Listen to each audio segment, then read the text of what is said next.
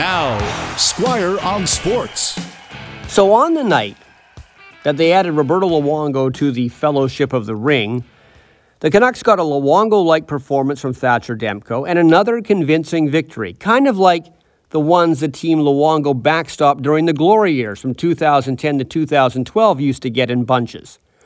That 4 0 win over Florida was the 20th Canucks victory in 30 games this year.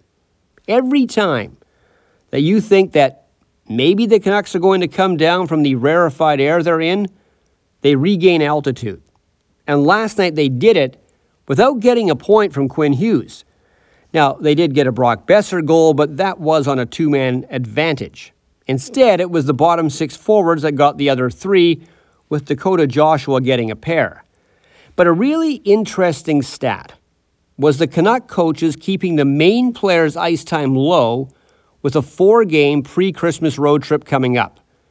It was a sign I'm sure the players noticed because Rick Tocchet has been asking that the players keep their attention to details at all times. And last night, he and his coaches were doing the exact same thing. Squire on Sports on 980 CKNW.